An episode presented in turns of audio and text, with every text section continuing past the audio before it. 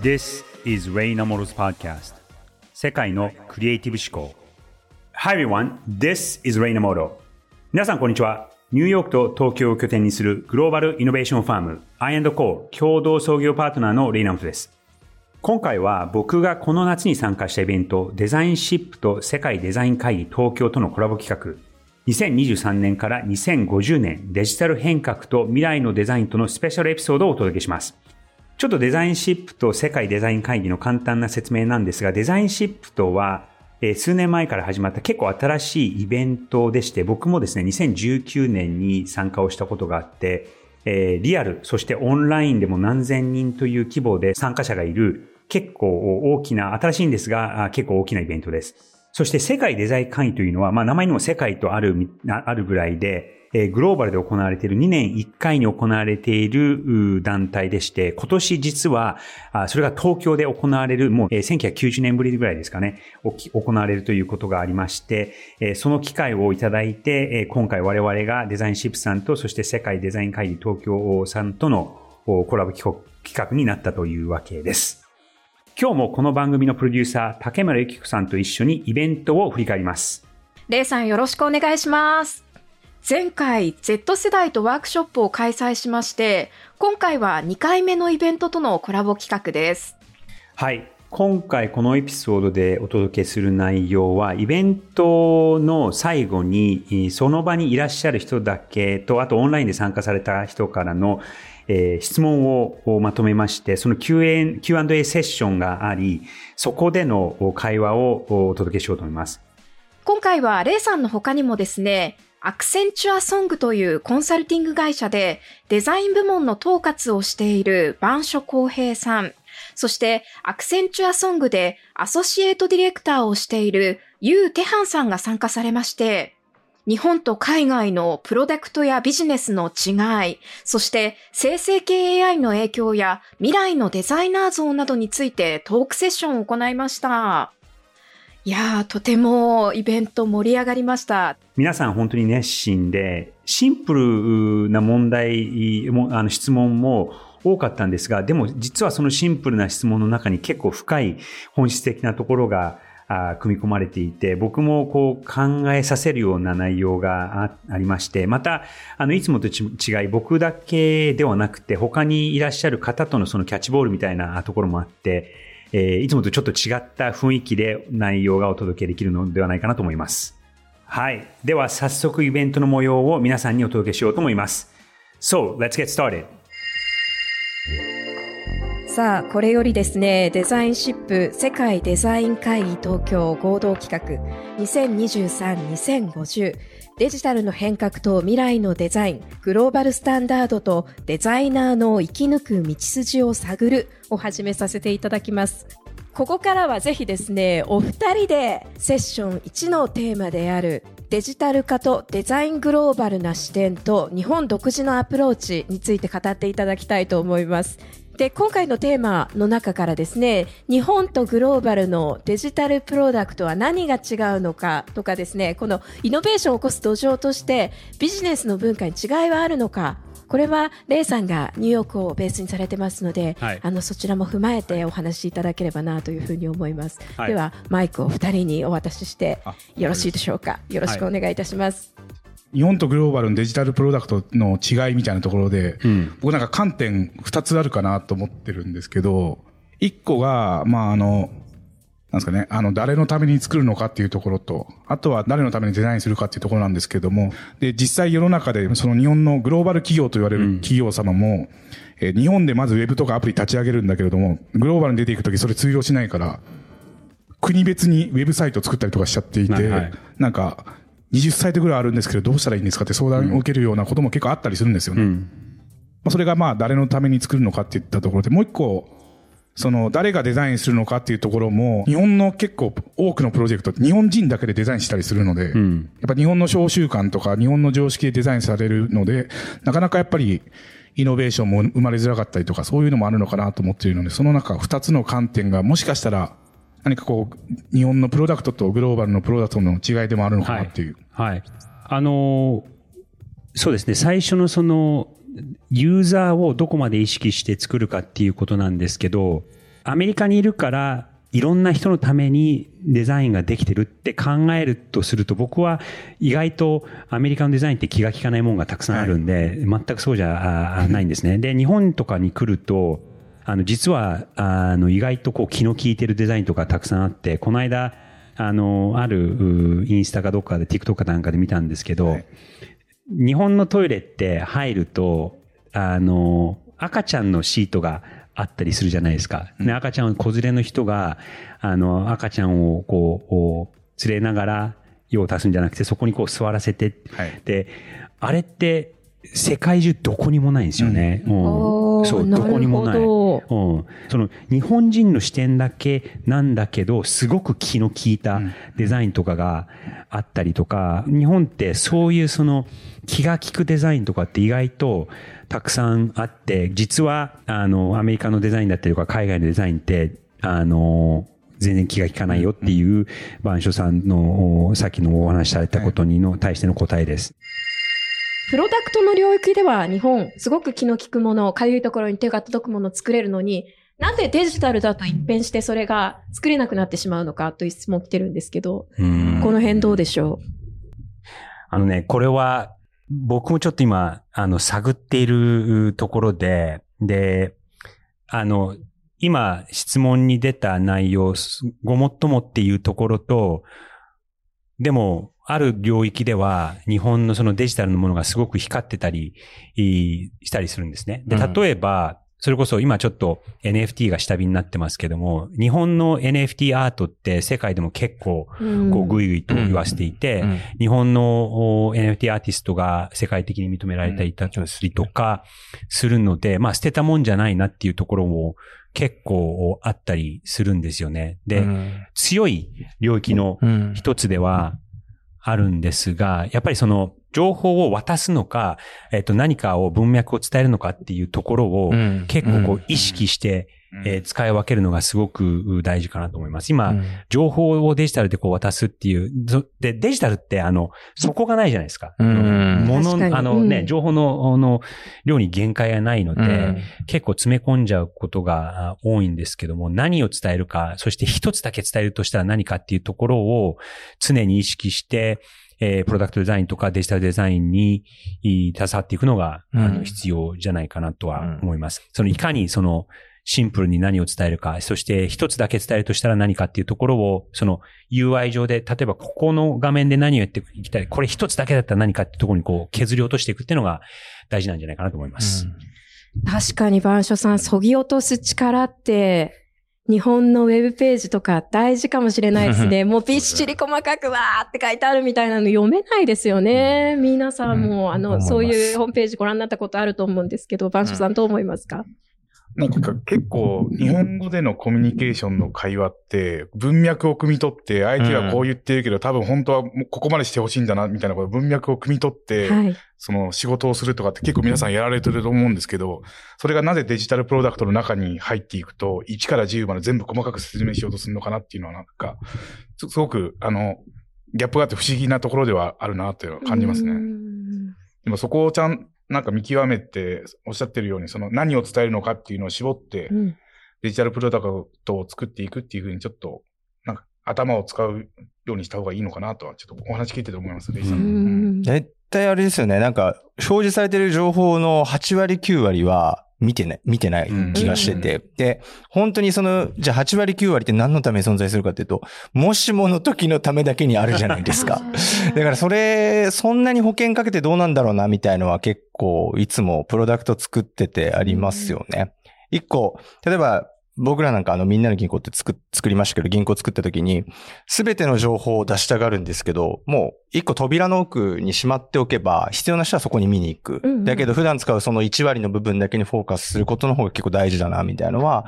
あの結構、あのテーマとして置いてたところですね。まあフリクションレスっていうワードで置いてやってたんですけど、うんうん結構そこは意識した方がいいんじゃないかな、みたいなのは僕は思いましたね。うん。特に銀行のものとかってなると、銀行ってはい生活性、信頼とかっていうのがやっぱりすごくからね。あの、うん大切だっていうふうに、まあうん一般的にも思われてますし、うん。銀行で働いてる方たちっていうのは、うんうんそういうのを入社の時から何十年も叩き。込まれるわけじゃないですかなすよね。なかなか頭がシフトできないんじゃないかななんて思うんですけど。あの、関連したような質問も来ていまして、日本の社会の文化というのはですね、不完全なプロダクトを生んでしまえば、社会的信頼が失われるという文化があるのではないでしょうか。うんそれも日本の完璧主義の原因なのかななんて思いますっていう風なのがあるんですが、どう思いますか？銀行のプロジェクトされた経験を踏まえて、リュウさん。そうですね。まあ当然その完璧なものを求めるみたいのは日々僕らがやってる仕事でもそうなんですけど、意外とやっぱりなんかこう歴史的に見てもそんなに最初からズバッと完璧なものって全然出てないと思うんですよ。あの、うん生活者に利用されて、研ぎ澄まされていって、で、最後の形になると。で、なんか最近思うのは、こう、情報を取得しやすくなって、正解のものしか目に映らなくなっていて、理想像しか映らなくなってるんで、そこの先トランジションって言いましたけど、ここの道のりが全然映ってないと。で、そうする、と、企業も生活者の人も理想がいきなり出てくるもんだって思っちゃうんで、そうじゃなくて、ちゃんとこの過程だったりだとか、あの、どこにペインと、あの、インサイトがあるかみたいのを、どういうふうに組み立てていったのかっていうのを、ちゃんとなんか情報的に公開していかないと、まあ、企業側もプロダクトを、サービスを生活者に向かって作っていくときにリスクになるな、みたいな思います。出来上がりだけを見せないっていう、なぜこの過程でこうなっていったのかっていうのを、文脈でしっかり伝えないと、まあ、もう完璧なもの求めてくるんで、うんちょっと待ってくださいねって。さあとは、進化の途中だったら、まだこれはアップデートしますよ。まだ成長しますよっていうのをしっかり伝えないと、やっぱりリスクになるみたいなのはちょっと思いますね。うん。いろんなクライアントさんとお付き合いされてると思うんですけど、確かに銀行みたいに、こう、もう正確性、信頼みたいなことでがんじがらめになっているクライアントさんがもし番所さんのところにご相談に来たときに、まず、ちょっと柔軟になってほしいなって思ったときに、どう、どういう対応されます？番所さんだったら。僕は、やっぱりこれって、それってトップのマネージメントの方が本当に覚悟を持ってやるしかないので、その人に、うん。えっと、失敗をきょがしても、あの、部下を怒る、怒る、怒らないでくださいみたいな話は結構したりはしてます、ね。ああ、そうなんですか。環境大事ですよね。それ、うんその環境がないと、やっぱチャレンジはできないので、そこに下にいる組織の人も、確かに。他の人なので、結構その、CEO とか CXO の方とか CMO の方、クラスの方にそういう話をして、それが許されている環境、安全な環境なんだよっていうのを伝えて、プロジェクトやるっていうのことを、まあ、やるようには心がけております。うんはい。そういう意味で言うと、結構仕事するときも、あの、僕らのクライアントって基本的には超大企業ばかりじゃないですか。で、グローバル企業もたくさんあって。で、その時に、大体その企業の人たちって、事業会社の人たちって、今まで培ったこう、カルチャーとか歴史があって、それだけで社会が成り立ってるんですよ。そこの企業の社会が、こう、いくつかある。うんで、そうすると、もう文化として定着しちゃってるんで、なんか僕らが入っていくときにまずやるべきっていうのは、本当に答えだけバッて出すんじゃなくて、さっきずっとトランジションって言ってるんですけど、どういうふうにこの理想に向かうために、あの、環境を変えていく、そこの企業の中を変えていくのかまで見ていかないと、やっぱりそもそものその完璧さを求める社会みたいのはもう定着しちゃってるんで、その地道な活動みたいのがないと、多分変化していかないだろうなっていうのは思いますね。うん。僕は別にその完璧主義を捨てるってさっき言ったんですけども、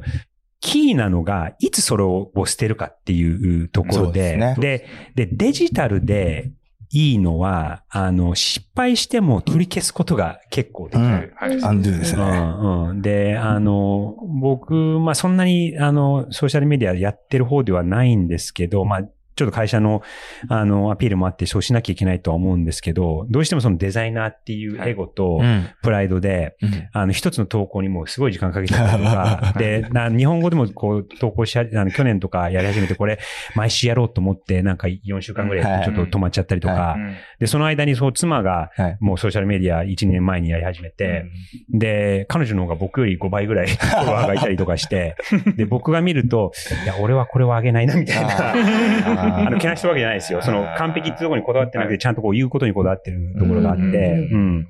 だからその辺の、あの、こう、力の入れ具合っていうのは、うんあの、中途半端なものでも結構許され、もう消化があっという間に早いじゃないですか。ね。うん。TikTok とかももう3秒見て次の方行っちゃううんだから、いや、これちょっと変でも、99.99%の人はうんお前が、僕が思ってるほどの、あの、ミスを気にしないっていうところは、うん。あるとは思うので、そのデジタル上での完璧主義っていう、あの、こう、ボリュームアップダウンは必要なのかなとは確かに。うん。確かに思います。はい。時代によっても変えていかなきゃいけないっていう。のはね、あの、物理的なものだと、それが結構、あの、ボリューム上げなきゃいけないと思うんですよね。そうですね。でもデジタルは結構こう下げても、確かに。あの、ね、見てる人99.9%気にしないし、うんあの、間違ったものやっちゃっても取り消せることができるから、そこは結構こう、ボリュームをぐわっと下げちゃってもいいんじゃないかなと思います。うん。うん。はい。さて、このイノベーションを起こす土壌として、ビジネスの文化に違いはあるのかというところについては、番所さんどんな風に感じられてますか？やっぱりそのグローバルの企業って、まあ未完成でもいいから世の中に出して、えーユーザーの声聞きながら改善繰り返す、それを高サイクルで回すっていうのを結構やってると思うんですけど、それ本当にやってる日本企業って、スタートアップは結構やってますけども、あの、大手の企業様になってやっぱなかなかできてないのかなと思っていて、もう一個、日本企業の特徴的なところ、もう一個な、そのご合意ケースのプロセスとかおでう、結構、その、考えたことを実行するまでに時間かかるじゃないですか。はいはいで、それって日本の企業って、その、ステークホルダーの合意形成を全て取るみたいなところにめちゃくちゃ時間かけてるんですよね、やっぱり。へなので、そうですね。それってけ結果的にデジタルサービスが世の中に出るっていうのも、うんはい遅くなってしまいますし、で、そのステークホルダーって多くの場合、クランド企業様の経営陣なので、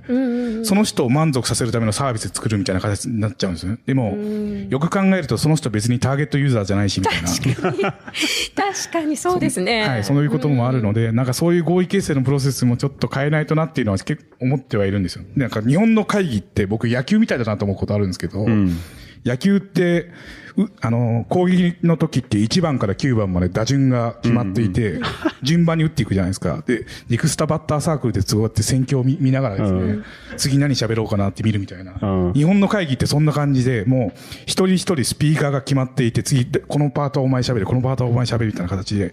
もう決まっていて、その次の順番の人はみんながどんな顔して聞いてるのかなとか、どんな反応してるのかって見ながら、順番にこう、と当時予定していた論点を消化する。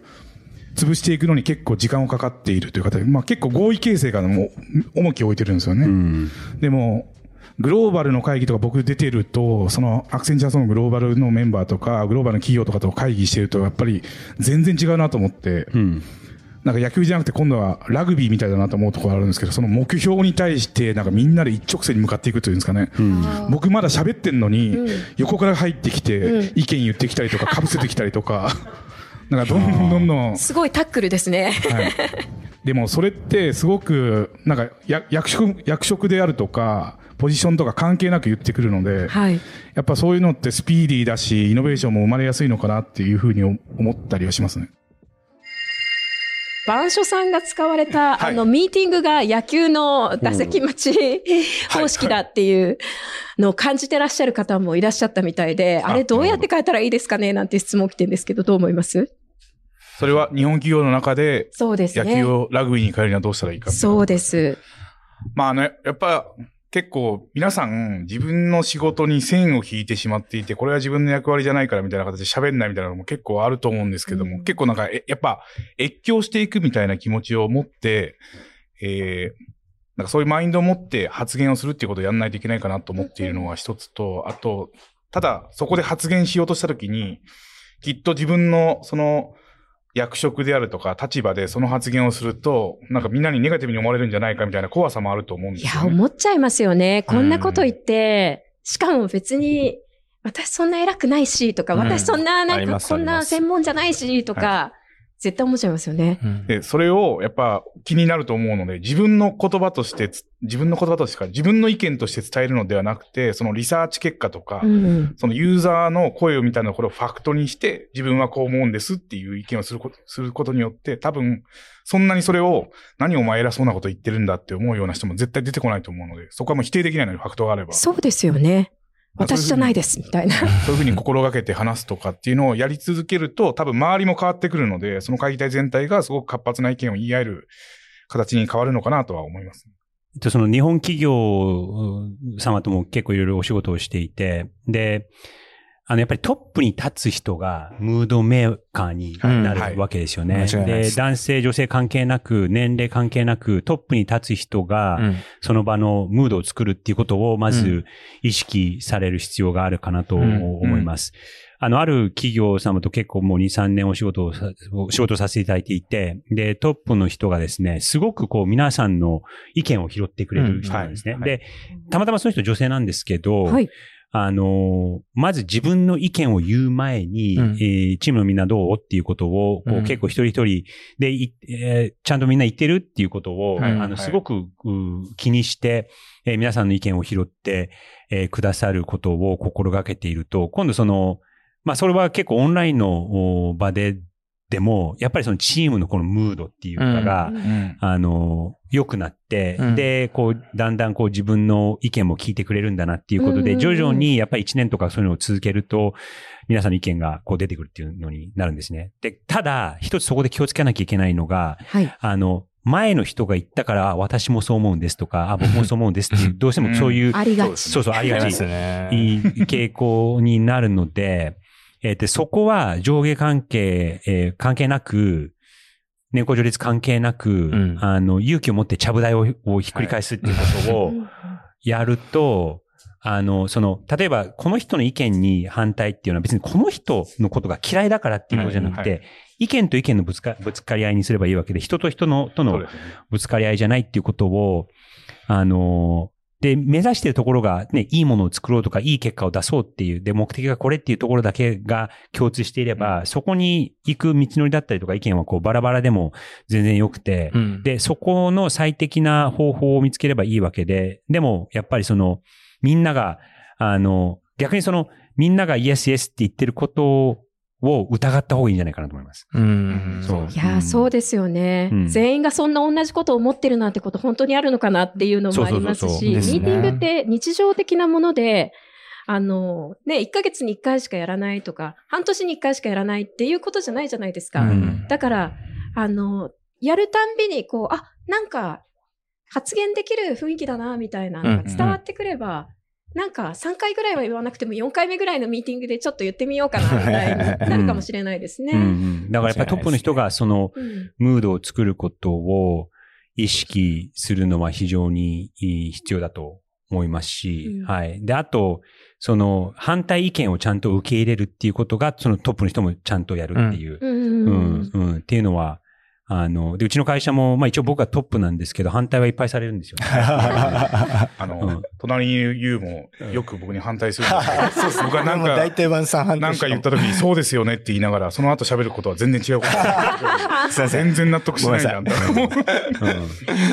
も、そうゆうさん、イエス、バットのやり方っていうのは重要ですよね。めちゃめちゃ重要だと思います。一回受け止めて、でもプッシュバックみたいな。そうですそうです押し返すみたいな。そう思います。そう思います。そう、だから僕の、あの、ビジネスパートナーがそうで、はい。あの、大体 I agree with you っていう言う時には反対してるんですよ。そう最初に言うんですよねそうそうそうそう。そう、言いしてるんですけど っていうのは、あの、結構その話術としてうん使えて、そうすると相手がこう、ちょっと安心してくれてう、ん。うん、それで、あの、こう変化球をこう徐々に投げていくみたいな。うんうんわかります、わかります。いろんなストラテジーがあるものですね。はいい、や、勉強になります。はい。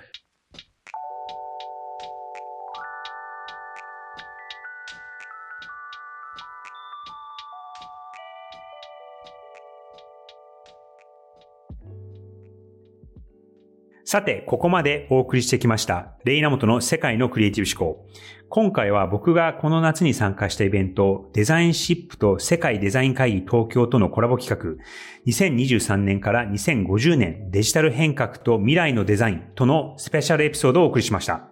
今回のイベントをやられてみて、レイさんいかがでしたか？そうですね。いつものエピソードの収録って、ね、僕と竹村さんとで画面越しに話し合って、はい。そしてどういうところに落としていこうかみたいなことをバーチャルな環境でやってるんですけど、今回は僕が日本に夏にいたタイミングで六本木のおミッドタウンですね、の中のお会場で、はい。えーお客さんを集めてやらせていただいたんですが、やっぱりそういう感じだと、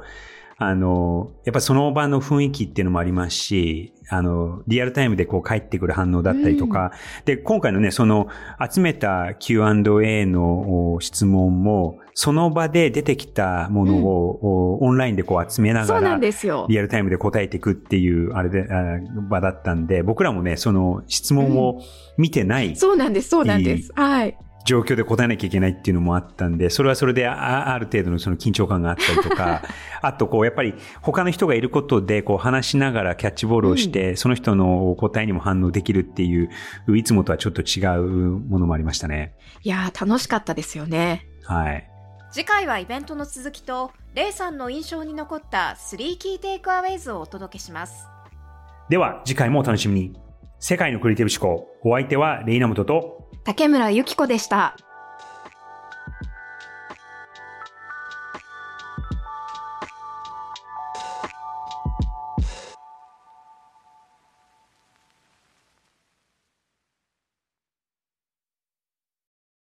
デジタルガレージは危険な海に最初に飛び込むファーストペンギンスピリットを創業以来大事にし続けていますこれから来る Web3 オープンソース時代を見据えたテクノロジーで新たなビジネスを生み出す仲間を募集しています番組詳細欄にあるリンクよりぜひご覧ください Web3 is here. Join us. Join the first penguins. New Context Designer. Digital Garage.